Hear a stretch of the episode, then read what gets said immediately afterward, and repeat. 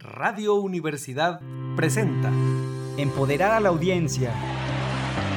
Lograr mejores negocios. Ventas es igual a ingresos. Ofrecer contenidos confiables. Y de hecho, tanto la primera como la segunda plataformas deben ayudar a encontrar trabajo. Dos por uno. Un espacio accesible, enfocado y ágil. Con el experto y optimista Miguel del Río.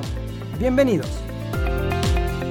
Muy buenas tardes, último lunes de julio de 2021. Mi nombre es Miguel del Río y estamos transmitiendo desde las frecuencias radiofónicas universitarias 88.5 FM, 91.9 FM en Matehuala.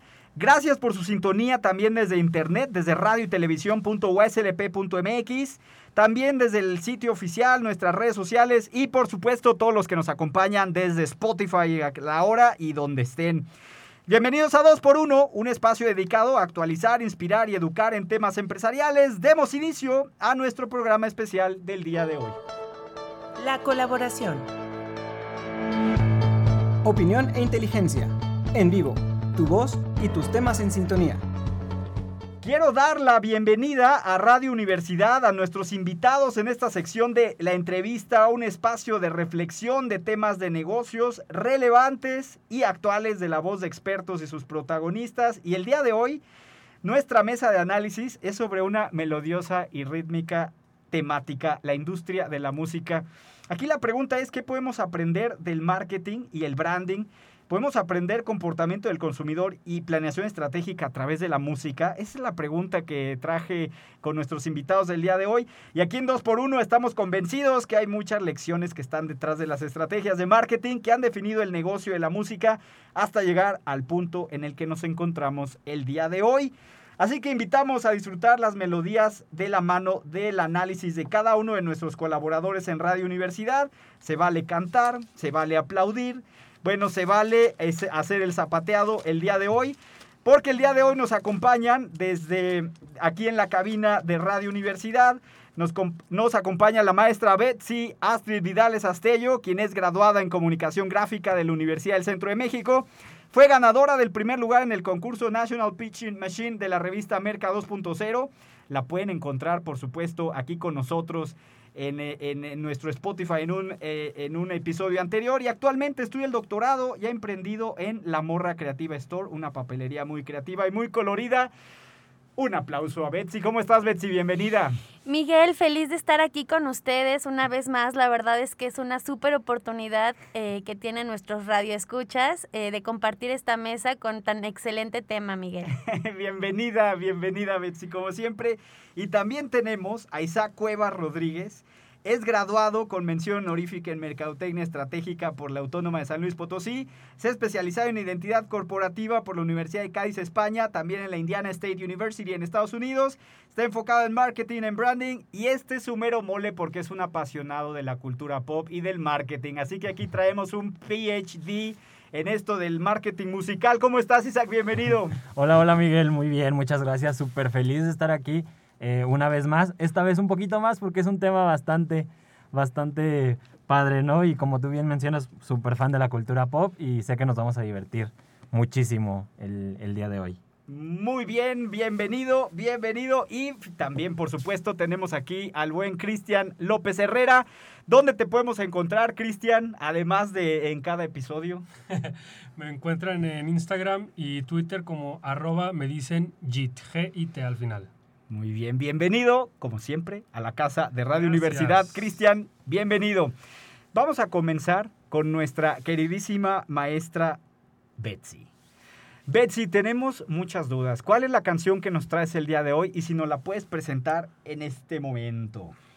Miguel, feliz de comenzar con una de mis canciones favoritas, que es Fireworks de Katy Perry. La verdad es que es una canción que tiene muchísimo significado eh, por lo que fue hecha, por lo que fue escrita y además eh, su videoclip, la verdad es que es una canción que hay mucho que analizar y mucho que reconocer. ¿Qué lecciones podemos aprender con Katy Perry en la industria de la música y esta canción o su disco? ¿Qué lecciones podemos tener ahí? Yo creo que la lección principal es arriesgarse, arriesgarse por apostar en un sector vulnerable En, eh, si pueden ustedes eh, poner el video y analizarlo profundamente, ella seleccionó diferentes sectores vulnerables para que aparecieran en su video y el discurso de esta canción es justo eso, ¿no? Que creamos y que saquemos lo mejor de, de nosotros y que justo somos este fuego artificial eh, que llevamos dentro.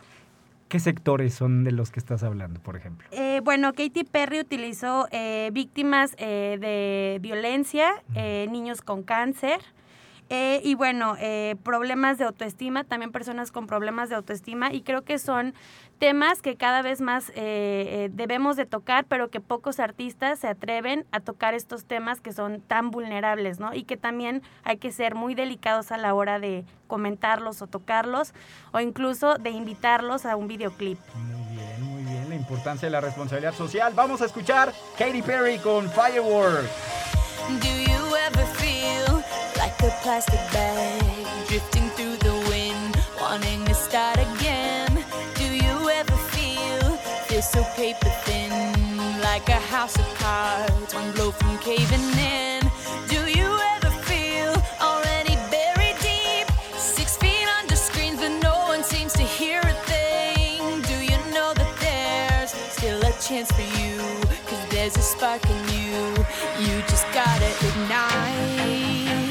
light and let it shine. Just on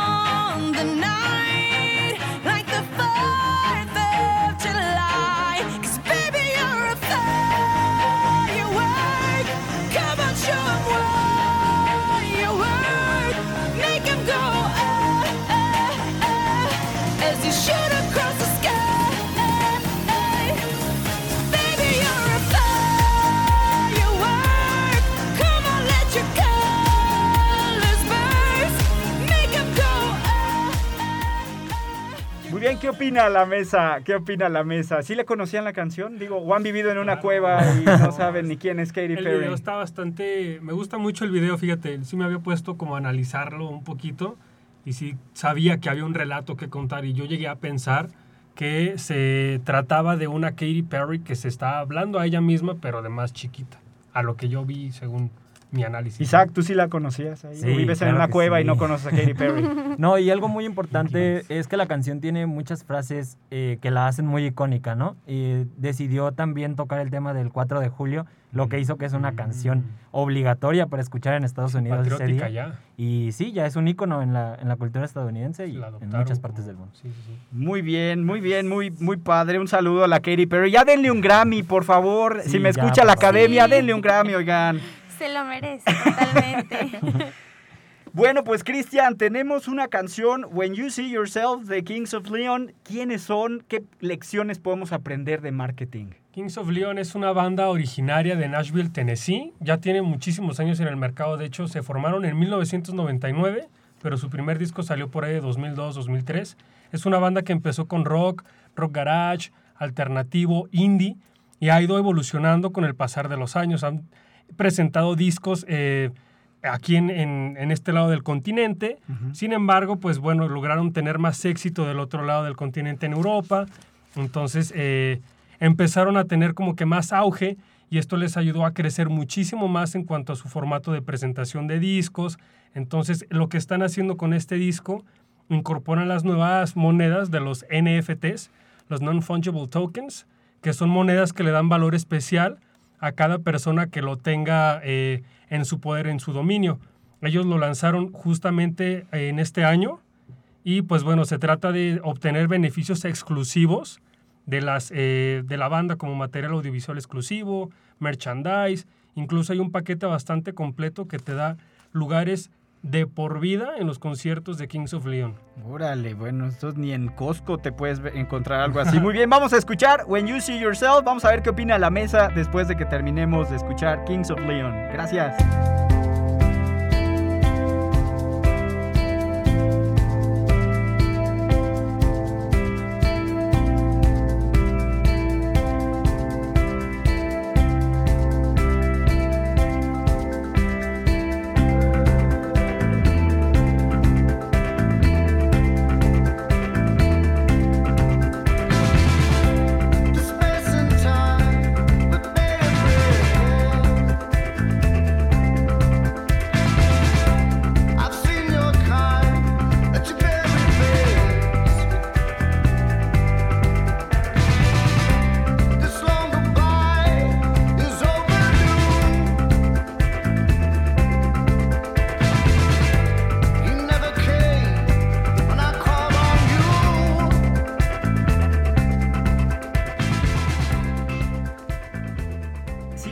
Banda? ¿Sí la conocían? Yo no la conocía, sí, perdón, claro. perdón, yo no las conocía, pero... pero... Muy indie, muy underground. Yo ¿De sí dónde había escuchado, dices? pero no como tan a profundidad. Creo que soy de tu club. Sí, yo no, lo- no sabía. Sí, pues es que empezaron a sonar con, con Only by the Night, que fue el disco que sacaron por ahí de 2008-2009 con You Somebody Ujú. y Sex on Fire, que también tiene versión de cumbia, pero no es de ellos. De hecho, en el 2009 vinieron a, a la Ciudad de. México, al Palacio de los ¿Lo Deportes. fuiste a ver? Y un... No, me hubiera gustado, la verdad. En ¿Ah, ese sí? tiempo me hubiera gustado. Ya, sí, Eh, sí, pero sí. hicieron, tienen un caso de, de marketing ahí muy especial porque hubo un after party que organizó Smirnoff eh, Ujú. cuando vinieron y, y toda la imagen se aprovechó Sí. del boom que tenía Kings of Leon en el ¿Qui- ¿Quién es 2009. como el segmento de, de esa banda? Híjole. Digo, nomás para la audiencia ahí que como yo, Betsy y yo eh, vivíamos en una cueva y no lo habíamos escuchado.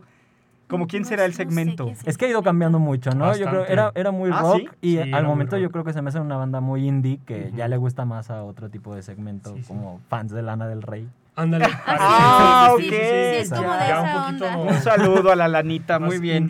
También ya denle un Grammy a Lana del Rey. Ya Sí, es también como un indie fresón, sí es cierto. Es como ese, sí, yo también lo clasifico porque yo no soy parte de ese. Ya ven, ahí Yo a la audiencia de Radio Universidad la importancia de la segmentación, ¿eh? Ya vieron. Por Vamos a terminar esta primera ronda. Gracias, Cristian. Vamos a terminar esta primera ronda con, bueno, también, este, aquí nada, nada, se va a lo grande aquí, Isaac.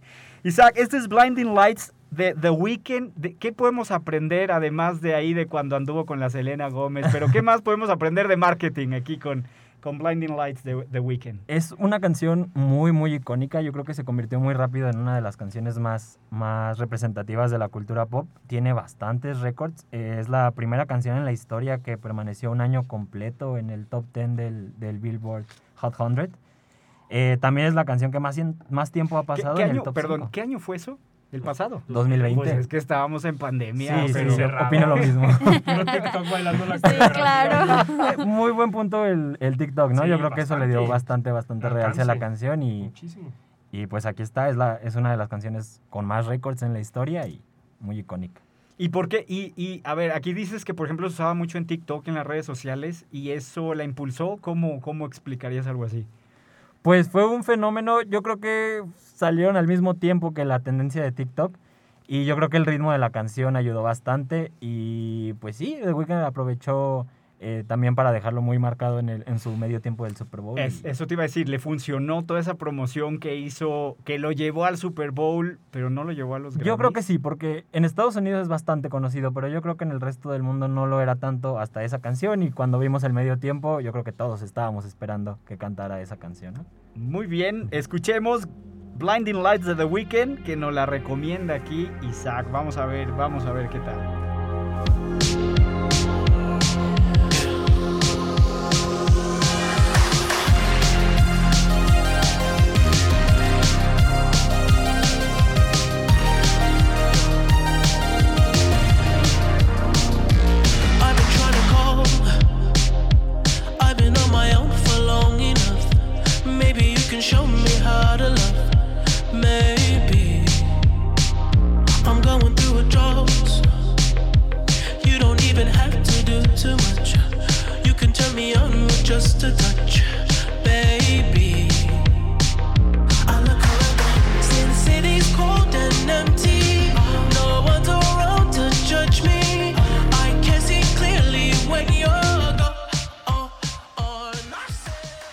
Muy bien, ese fue Blinding Lights de The Weeknd. ¿Qué opinan? ¿Sí se merecía el Grammy? ¿O fue nomás ahí Argüende? ¿Sí se operó, no se operó de la cara? ¿O fue nomás promoción? ¿Qué Yo leí, había leído que el cuate este de- del fin de semana, el weekend, había invertido él para que la, el show del medio tiempo del Super Bowl saliera a la perfección. Así que él dijo, no importa cuánto tenga que ser, ahí va, y ponle aguacate todavía. Así, de, de- así de exigente él era con su producción musical y de espectáculo. No nada más se trata de saber cantar, sino de todo el, el espectáculo que traía montado, juego de luces, la coreografía, todo el escenario que se montó, para mí fue de los mejores espectáculos de medio tiempo Yo del sigo, Super yo sigo pensando, perdón, ¿verdad? Pero yo soy Team Betsy. Sigo pensando que Katy Perry sí la hizo en el También, Super Bowl. sí. ¿eh? Sí, Sí, sí, sí, también. totalmente. Digo, sí no estuvo tan mal, Tan pero prefiero el de Katy Perry. sí, ¿no? y no logró romper los, los récords. De No, rating, no. Pero además nosotros somos del team más- muy colorido y con más este show y más, Más este, performance, ajá, más, exacto. o sea, como ot- otra, pues sí, otro segmento. Y sabes una cosa, a mí como que sí me hizo falta que pusiera la de Black Panther o algunas otras canciones que son muy Uy, famosas. sí. de O The un invitado especial, ¿no? Mucha gente esperábamos a Ariana. Grande Daft Punk. colaborando con él. Daft Punk, por ejemplo. por eso se separaron, porque no nos invitó. que nos invite Daft Sí, Punk. Vamos a nuestra segunda ronda. A ver, espero estén tomando nota porque estamos aprendiendo muchísimo el día de hoy. Vamos a la segunda ronda. Recuerden, aquí no hay este. No, no hay ningún prejuicio. Vamos con la siguiente. Vamos con eh, Betsy, que nos preparó aquí un clásico. Thriller de Michael Jackson. Sí, Miguel, y además de un clásico, es un parteaguas en la música mundial. En 1982, Michael Jackson logró conquistar diferentes segmentos al mismo tiempo, porque Thriller es justo el sexto álbum de Michael Jackson y hasta el momento ha sido la de las producciones más caras, con un presupuesto de 750 mil dólares. Y Que la claro verdad... que traídos al día de hoy es un dineral. Sí, claro, digo, y además, este, cómo se convirtió en una verdadera leyenda, ¿no? Cómo eh, todo este caso del marketing junto con Pepsi, cómo es que, eh, que si con Coca-Cola, que si con Pepsi, que si al final con Pepsi, pero bueno, que le salió el tiro por la culata con la accidente que tuvo, este, pero la verdad es que Thriller, eh, bueno, pues duplicaron las las ventas en un 2x3, como dicen. Y la verdad es que, eh, pues hasta el momento, ¿no? Sigue siendo un éxito, sigue siendo, eh, sigue sonando en todas partes y todo el mundo la conoce, ¿no? Entonces, eh, creo que Thriller eh, consiguió justo esto de ocho, ocho premios Grammy en 1984. Y bueno, entre ellos el mejor álbum y logró estar durante 37 semanas en el número uno de las listas. O sea, puedes creerlo, de verdad sí fue totalmente icónico. Y bueno, hasta el momento también Thriller fue reconocido como el álbum más vendido en el mundo. Y el, el- esto se declaró el 7 de febrero de 1984. Y bueno, también está en el libro del récord Guinness. Eh, Ah, por claro. este, sí, sí, El sí. baile, ¿no? Sí, claro, por, por tantas personas que han bailado al mismo tiempo la coreografía de Thriller. ¿No se acuerdan en México, en el Zócalo? y en- en- Sí, en sí, la sí. revolución, Los imitadores. Sí, los imitadores. El oficial de cada municipio Ya Casi, sé. casi. estaba ahí participando. Muy bien, pues este es Thriller de Michael Jackson. eh, Grammys, premios, discos de oro, platino, diamante, pero sobre todo disfraces de Halloween. Vamos a escuchar Thriller de Michael Jackson.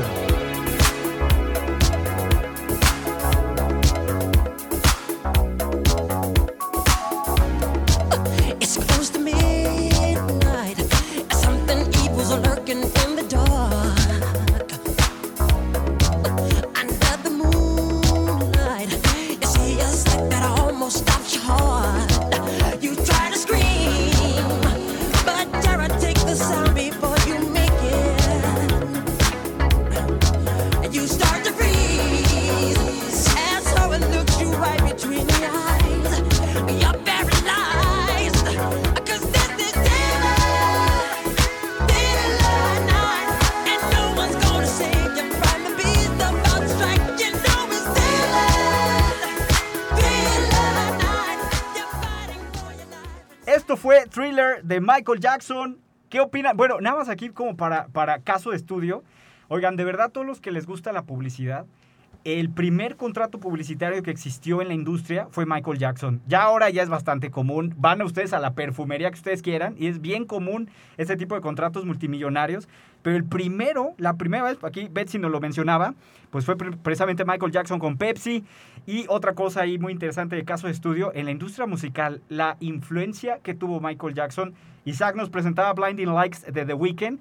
Pero podríamos hablar de Justin Bieber, podríamos hablar de eh, Bruno cantantes, Mars. Bruno Mars, De etcétera Madonna. muchísimos eh, eh, eh, eh, artistas al día de hoy que su mayor ahí influencia la tienen artísticamente a través de Michael Jackson. Lo pueden amar o odiar, pero bueno, pues fue en verdad que fue un ícono en cuestión musical. Vamos a la siguiente. Cristian, nos presentas Camilo VII con una canción titulada Neón. A ver, platícanos qué lecciones podemos aprender ahí. Pues bueno, Camilo VII es una banda mexicana que de hecho tuve la, el- la oportunidad y el gusto de verlos en vivo el, el 3 de julio. Un tipazo, Carlos Cohen, eh, perdón, Manuel. Un saludote a donde quiera que esté. Amigo íntimo. Ah, claro ha sido a los sí. cumpleaños de todos Sí, sus de, hijos. de sus hijos, como mi querida jueza.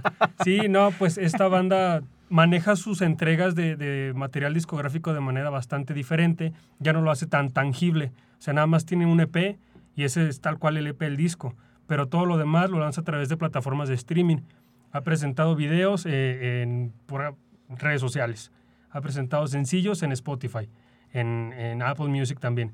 Entonces, este formato de música de video de Es un formato de video de 360 en donde tú te puedes desplazar eh, Oh. por la pantalla donde tú quieras y ponerte en un punto específico que, pues, el que más te guste, el más te llama la atención. El video musical es 360 grados. Así es. Oh, Con bien. el dedo te puedes desplazar o si estás en una computadora, desplazas el, el cursor y le mueves y te- ya ahí te va poniendo. El, el video fue dirigido, de hecho, por el cantante. Qué padrísimo. Vamos a escuchar a Neón de Camilo VII aquí en Radio Universidad.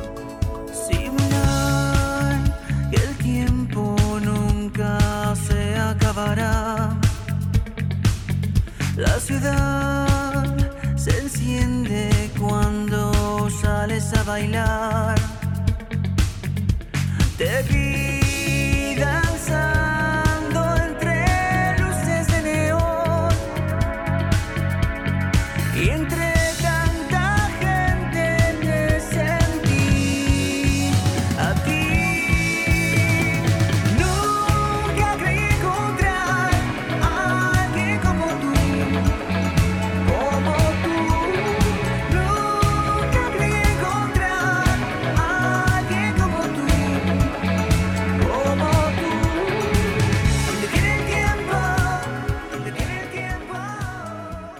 bien, bueno, pues este fue Camilo VII de Neón. Gracias, Cristian. ¿Y qué tal con las nuevas tecnologías? Fíjense que qué padre ahora toda esta, esta convergencia que tenemos, ¿no? sobre todo para todos los de la audiencia que nos están escuchando en, la, eh, en, en sus casas, no pueden salir. Bueno, pues al menos ahí ya tienen una experiencia musical que no existía anteriormente. Bastante. Muy, muy interesante.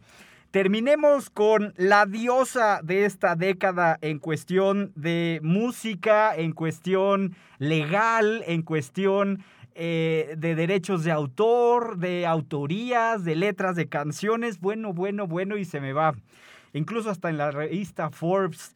Vamos con Taylor Swift y vamos con Love Story, pero antes, y es la versión de Taylor, pero a ver, no, no, podríamos dedicar solo un, solo un episodio solo para Taylor Swift otro para Michael Jackson, porque son de verdad quienes están escribiendo por ahí la historia de como caso de negocio, ¿eh? ya más allá de lo artístico. Pero a ver, yo sé que es una pregunta bien difícil porque nada más tienes un minuto, mi estimado Isaac, para decir qué lecciones podemos aprender del caso de Taylor Swift. Pues esta canción que vamos a escuchar precisamente ahora eh, vino después de la jugada empresarial que tal vez muchos de ustedes conozcan, en la que perdió los derechos de sus masters, ¿no? Eh, el lanzamiento de, de Fearless Taylor's Version eh, se consolidó como su tercer número uno en el Reino Unido, lo que la puso por encima, rompiendo el récord de que solo tenían The Beatles. Yo creo que jugó muy bien con, con esa mala jugada. Ella, por el contrario, la aprovechó a su favor y, Oportunidad de crecimiento. y fue una oportunidad muy buena, eh, sobre todo en tiempos de, de feminismo, ¿no? También. Muy bien, pues vamos a escuchar a Taylor Swift con su propia versión de Love Story. Vamos a ver. We were both young when I first saw you. I close my eyes and the flashback starts.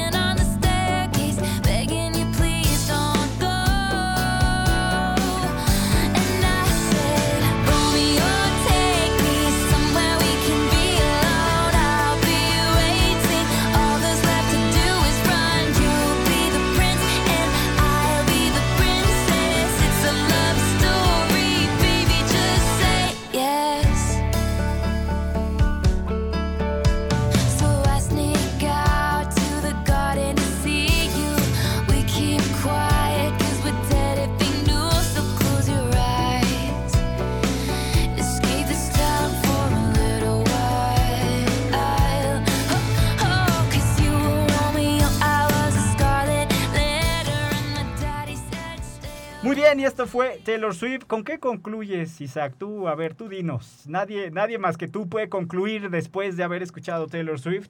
Y ya después todos los demás ahí acotamos. Pero tú qué opinas? Pues yo ¿Hacia creo dónde que- va el futuro de Taylor Swift? Yo creo que está muy bien consolidada, ya estuvo presente en tres décadas. eh, yo creo que eso es, es muy importante. Y pues sigue, yo creo que sigue vigente, no se ha dejado vencer por otras grandes artistas que han ido surgiendo eh, estos últimos años y se mantiene vigente, ¿no? Yo creo que esto de, la, de regrabar todos sus, sus álbumes es una jugada bastante, bastante buena que le ha ido funcionando, incluso ha alcanzado los número uno en las listas de popularidad que en ese entonces eh, no pudo lograr, ¿no? Y eso es muy, muy importante. ¿Qué opinas, Betsy?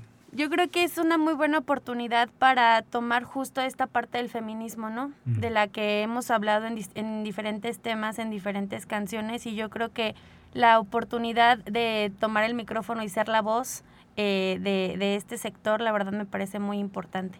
Y yo, y yo quiero acotar nada más finalmente con el rol de las disqueras, ¿no? Y cómo cuando un artista es nuevo, tiene contratos leoninos, esclavizantes, y bueno, todo lo que se juega a un artista y su talento, ¿no? A veces no es tanto el talento, sino la verdadera, eh, el consejo profesional que puedan tener en un momento tan vulnerable donde lo que quieren es firmar un, un- un- un contrato eh, para poder producir su música. Muy bien, bueno, pues con esto terminamos esta primera parte de nuestro recorrido musical. Les agradecemos la sintonía en este programa 2x1. Vamos a una pausa y regresamos con nuestro recorrido musical en la última recta. Estamos de regreso en 2x1. Mi nombre es Miguel del Río y bueno, pues vamos a continuar. Muchas gracias por su sintonía aquí en Radio Universidad. Vamos a continuar con esta segunda parte de nuestro programa. Una pregunta antes de empezar nuestra última ronda final.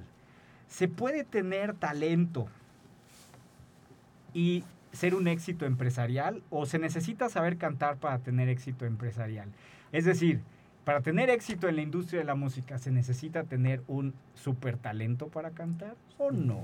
Sí, no. Vamos a ver, ¿qué opinas, Cristian? Pues es que saber venderte también es un talento. Como por ejemplo Pitbull nada más dice, dale. y velo, ve lo que es. O sea, por ejemplo, canta, así que tú digas canta, como por ejemplo Ariana Grande que tiene una vocesota. Yo, yo que tú O- me escondía de todos los ¿De fans de, de Pitbull, ¿eh? Te van a quitarlo de las llantas Pero- del coche. No, por favor, no. Pero pues sí, o sea, Entonces, para ti- vender es, es un talento. Para ti, no necesariamente que tengas un talentazo, significa que va a ser un exitazo en la industria de la música. Betsy, ¿tú qué opinas?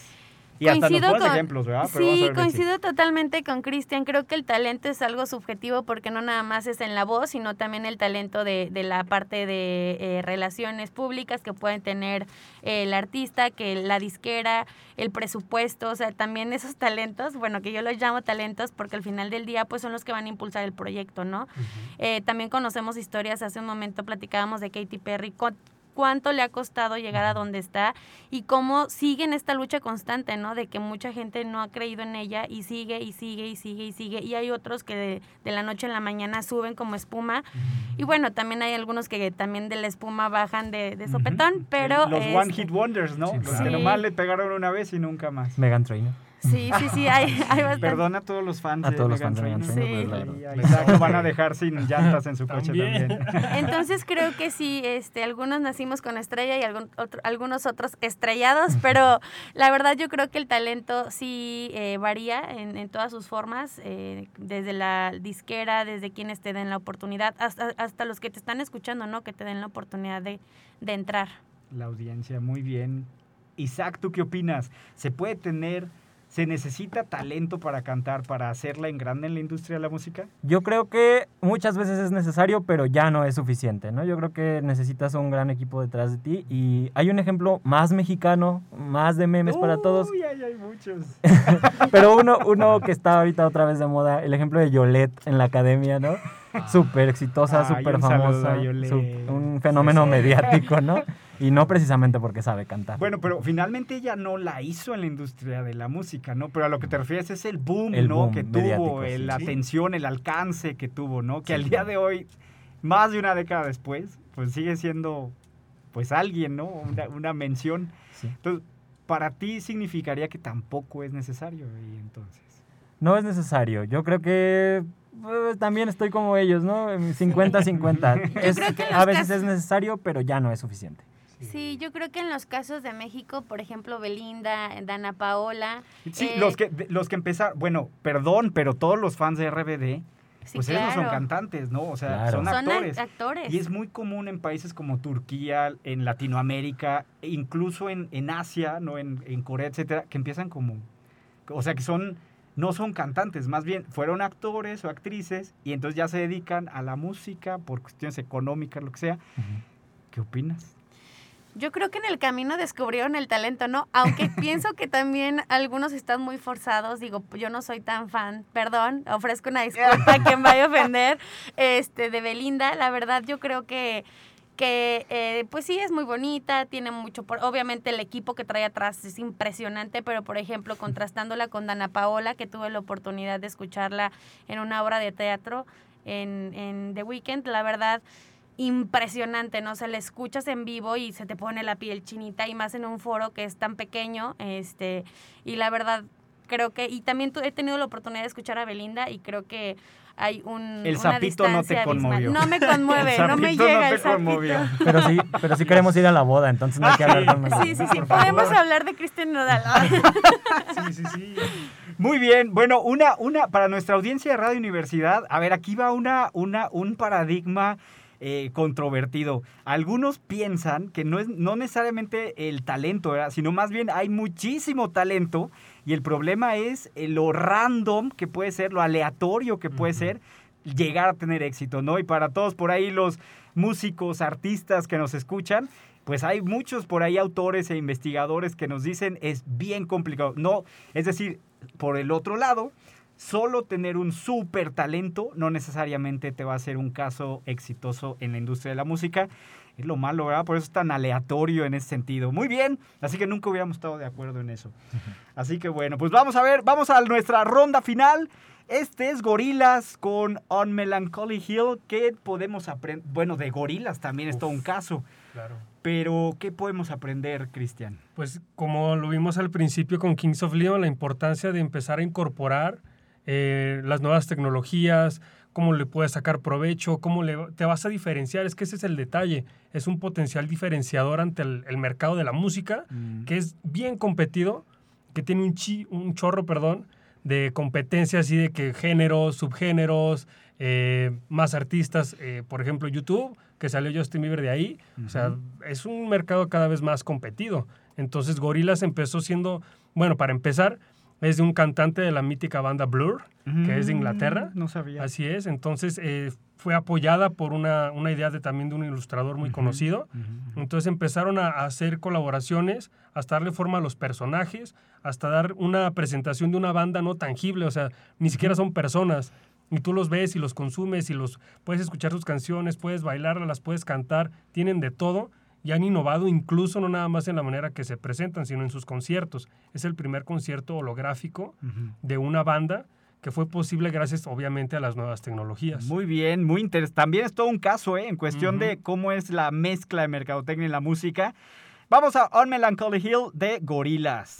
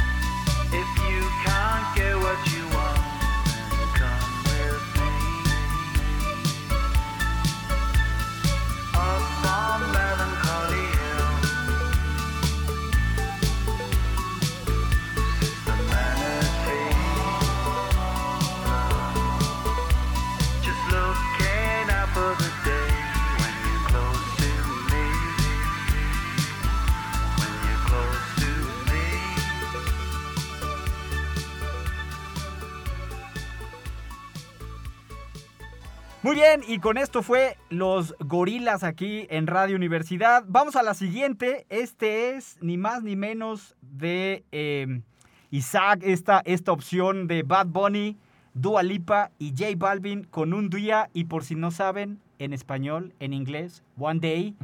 ¿Qué podemos aprender aquí en esta lección de varias estrellas aquí alrededor, Isaac? Uy, yo creo que bastantes cosas, ¿no? Pero uno de lo más, de lo más rescatable es eh, este boom que ha tenido la, la ola latina en el mundo, ¿no? Cómo se han ido incorporando poco a poco.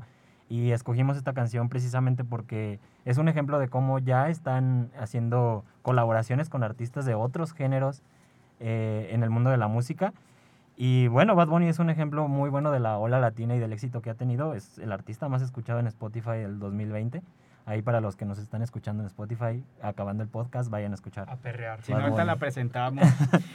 Pero también es un reflejo de la globalización de la Sí, música, claro, ¿eh? sí. Totalmente. Aquí vemos a Dua Lipa con ellos, con J Balvin y Bad Bunny, y sí es un reflejo de algo que ya veíamos desde la de- primera década de este siglo. Vamos a ver, vamos a escuchar One, One Day, un día de Bad Bunny, Dua Lipa y J Balvin.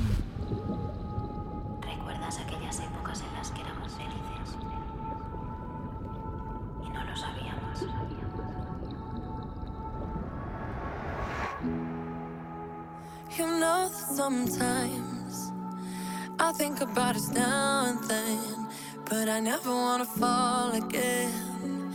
Ah. Yo no te quisiera olvidar, pero contigo es todo nada. Yeah, yeah. You're deep in water,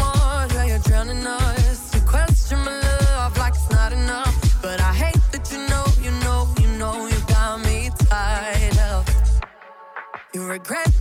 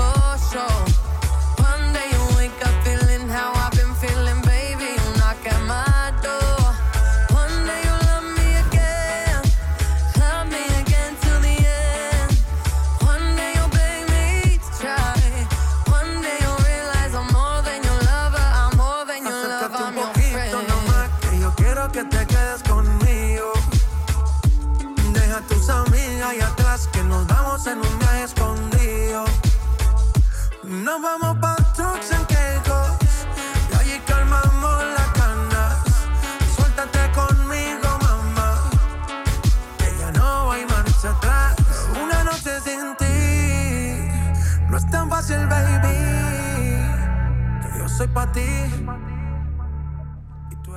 Muy bien, este fue One Day, un día de Bad Bunny, Dua Lipa y J Balvin. Vamos a terminar.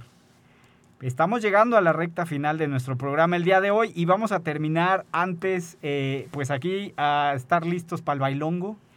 Entonces, pues mi estimada Betsy, tú nos presentas Los Ángeles Azules y la canción de 17 años. Platícanos qué podemos aprender o, o desaprender con esta canción. Sí, claro, Miguel. Eh, bueno, nuestros radioescuchas sabrán que eh, esta canción justo está en el auge de la polémica un poquito. Eh, y bueno, com- como un contexto, eh, Los Ángeles Azules es un grupo de ocho hermanos que tocan cumbia mexicana eh, y bueno, que tienen diversos éxitos y que en- han tenido diferentes olas, ¿no? Eh, a estas olas me refiero a, a diferentes éxitos en diferentes momentos este, y bueno, éxitos que no pasan de moda en las fiestas mexicanas y seguramente en otros países latinoamericanos.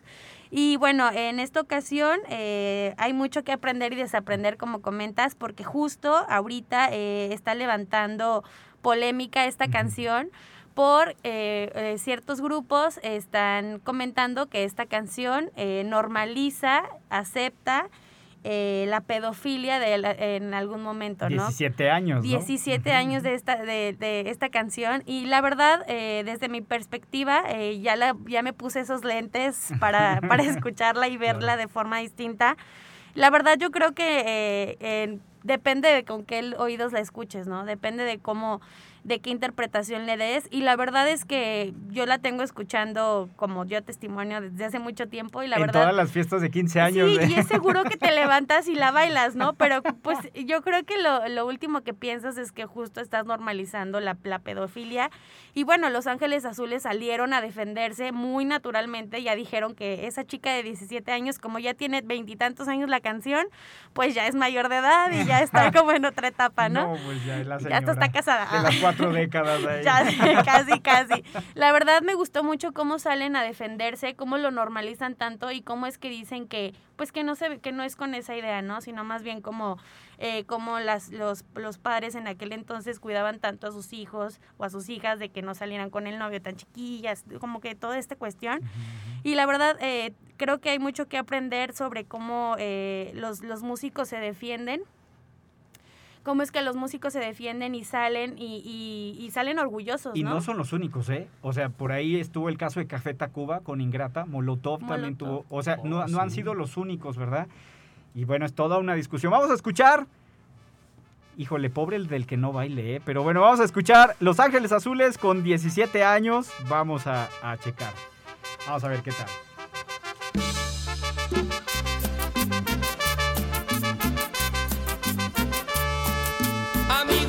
Sabes, acabo de conocer una mujer que aún es una niña. Sabes, tiene los 17 aún. Es jovencita y ya es mi novia. Amigos, sabes, acabo de conocer una mujer que aún es una niña. Sabes, tiene los 17 aún. Es jovencita y ya es mi novia. Amo su inocencia, 17 años. Amo sus errores, 17 años. Soy su primer novio, 17 años. Su primer amor. Amo su inocencia, 17 años. Amo sus errores, 17 años. Soy su primer novio, 17 años. Su primer amor. Es callada, tímida, inocente, tiene la mirada. Le tomo la mano y siente algo extraño. Lo abrazo, me abraza, empieza a temblar, a temblar de miedo, diciéndome que nunca había sentido sensación así en su vida, así en su vida. Que si eso es el amor, que si eso es el amor, que si eso es el amor, que si eso es el amor, que si eso es el amor, que si eso es el amor, que si eso es el amor, que si eso es el amor.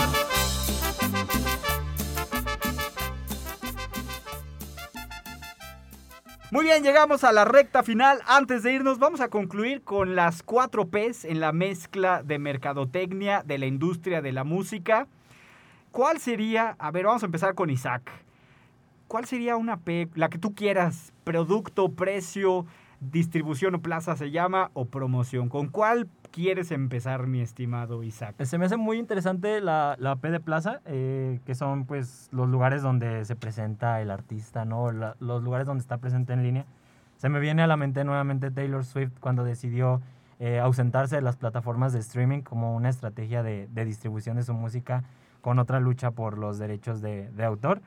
Eh, pero y que sí, tampoco estuvo sola, ¿eh? Vimos por ahí a Adele también, que no quería que... Y entre otros artistas, ¿verdad? Que no querían que sus canciones estuvieran disponibles en estas plataformas. Exacto, correcto. Y bueno, pues es donde encontramos al artista, ¿no? La P de Plaza es prácticamente donde podemos escucharlo o hasta los lugares donde, donde se presenta para hacer sus... ¿Y sus qué opinan, Cristian, Betsy? ¿Es más fácil encontrar un artista y su música ahora que antes con cassettes, discos? Sí, etcétera? totalmente. Digo, a mí me tocó la, la época de Ares, de que tenías que descargar la canción y que tardaba horas y que además el internet era malísimo. También soy del CD, también soy del Sí, disco.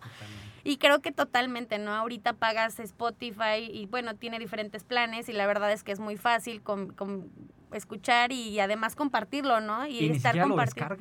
Sí, aparte el algoritmo está bastante interesante también porque Spotify, por ejemplo, te hace con tus gustos similares, te hace reproducciones de re- tu recomendación semanal, tu daily dose de no sé qué. Y ahí vas descubriendo más artistas, más géneros. Oye, yo, veo, yo vería tu algoritmo y estaría como la Pati Chapoy. Muy interesante, pero muy extraño. Eh, claro que Sí, creo que yo también estaría así, ¿eh? Totalmente. Y tú estarías conmigo. ¿Esas te gustan? Sí, sí, haciendo parkour. Eso fue la. P de Plaza. Vamos a otra, otra P. ¿Cuál otra P? Eh, La de promoción también se me hace muy, muy interesante. Digo, seguimos viendo bastantes medios tradicionales. Digo, sí ha tenido un boom eh, lo digital, pero aún seguimos viendo cómo el merchandising también sigue vendiendo bastante, ¿no? Todavía hay muchos artistas que apuestan por una línea de camisetas, de accesorios para tu celular, entre otras cosas que, que les están eh, funcionando mucho todavía. Yo creo que por ahí, no sé, a ver ahí qué opina Betsy, pero en real- yo creo que más han migrado hacia la comunicación sobre relaciones públicas que medios publicitarios. Vemos, por ejemplo, presentaste la canción de Fireworks de Katy Perry y es una canción donde quiere una narrativa que vaya sobre la parte de responsabilidad social, sobre segmentación a ciertas audiencias. Yo creo que por ahí también va. ¿O ¿Tú qué opinas, Betsy? Sí, yo creo que cada vez más, eh, bueno, los artistas y además también las marcas, como lo hemos platicado en diferentes ocasiones, se están arriesgando más por eh, abarcar otros segmentos que no han sido tocados, que no han sido escuchados y que además lo utilizan, bueno, desde mi punto de vista, como una estrategia de crecimiento, ¿no? Digo, al final de cuentas es una, es una moneda al aire, puede salirte buena, puede salirte mala, pero al final de cuentas se arriesgan, ¿no? Porque hay muchos artistas que van a lo seguro, pero hay otros que sí se arriesgan y que, y que van por ello, ¿no? Entonces yo creo que es una oportunidad, para mí es una oportunidad muy grande que se puede aprovechar y que también pueden seguir, eh, se puede seguir explotando de alguna forma, ¿no? Digo, hay muchas oportunidades que se pueden aprovechar. Muy bien. Vamos a la penúltima P. ¿Cuál sería? Eh, la P de precio, que es todo aquello que estamos dispuestos a pagar o que conlleva un intercambio por tener eh, un acercamiento o, algo realizado por el artista, ¿no? Eh, se me ocurre un ejemplo muy reciente como el concierto que realizó RBD en su, en su regreso, ¿no? Como muchísima gente, a pesar de no ser un concierto presencial, pagó por, por ver el, el concierto del, del gran comeback de, de RBD, ¿no? Yo pienso, y también como tú decías hace un momento, Cristian, el precio ya no es solamente la canción, eh, o son suscripciones, es un evento en vivo, es merchandising, o sea, ya la estrategia de producto cautivo que puede tener una banda. Ay, Hace más de 20 años, eh, los pocos que lo hacían eran como Arctic Monkeys, muy, muy, muy de segmento, muy, muy, muy una audiencia muy, limitada. Sí, sí, claro. Pero al día de hoy ya lo ves, bueno, ya lo ves con Katy Perry, Taylor Swift, donde para, por ejemplo, ir a sus conciertos tienes que comprar merchandising, tener puntos, etcétera. O sea, ya ves una, una estrategia de precio súper compleja. Algo que los que son de mi generación del siglo pasado, pues era comprar el disco y no más. Pero ahora ya hasta para ir al concierto necesitas Ya hacer se va puntos. complementando una cosa con otra, a cambio de beneficio, obviamente. O sea, todo, todo tiene un intercambio de beneficio, vaya. Muy interesante la experiencia. Y terminemos con nuestra última P. La P de producto, que pues es básicamente el artista, su propuesta de valor y cómo se posiciona ¿no? en, en el mercado. Y ahí vaya que ahorita que nos presentaba Betsy Michael Jackson, vaya que ha evolucionado el- la P de producto musical al día de hoy. Bueno, Sí, como ya claro. lo veíamos ahorita al final con Dua Lipa y J Balvin, pues la globalización una fuerza muy importante, la digitalización otra fuerza muy importante.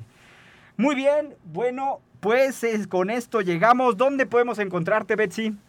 Para me- todos los que quieran ahí hablar sobre, de, sobre RBD, así que con Betsy.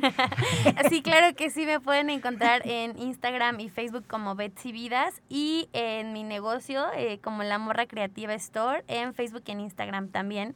Muy bien, gracias. Bienvenida una vez más, Betsy. Gracias. Isaac, ¿dónde te podemos encontrar? Me encuentran en Instagram como arroba isaac.mc-bajo y un placer estar aquí de nuevo. Muchas siempre. gracias, bienvenido. Muchísimas gracias. Cristian, ¿dónde te podemos encontrar? Además de todos los lunes a las 7. Eh, desde el Saucito para el Mundo, como arroba me dicen JIT en Twitter e Instagram. Muy bien, bienvenido otra vez aquí, Cristian. Y es así como llegamos al final. Mi nombre es Miguel del Río. Les recuerdo que estamos en 2x1, 2x1 en eficacia y eficiencia, teoría práctica, arte y ciencia. El día de hoy, música y marketing. Gracias a la dirección de radio y televisión de la universidad, a nuestros colaboradores, a nuestro operador Lalo Carrillo y especialmente a ustedes por su sintonía en este esfuerzo para que ganemos más y mejor dinero. Los invitamos a que continúen en la programación de las re- frecuencias radiofónicas universitarias. Nos vemos todos los lunes. Entre tanto, pásenla muy bien. Suerte en todo lo que emprendan. Buenas noches. Radio Universidad presentó Dos por uno. Marketing y dinero. Negocios y branding. Estrategia y técnica. Dos por uno. Teoría y práctica. Eficacia y eficiencia. Arte y ciencia. Hasta pronto. Bye bye.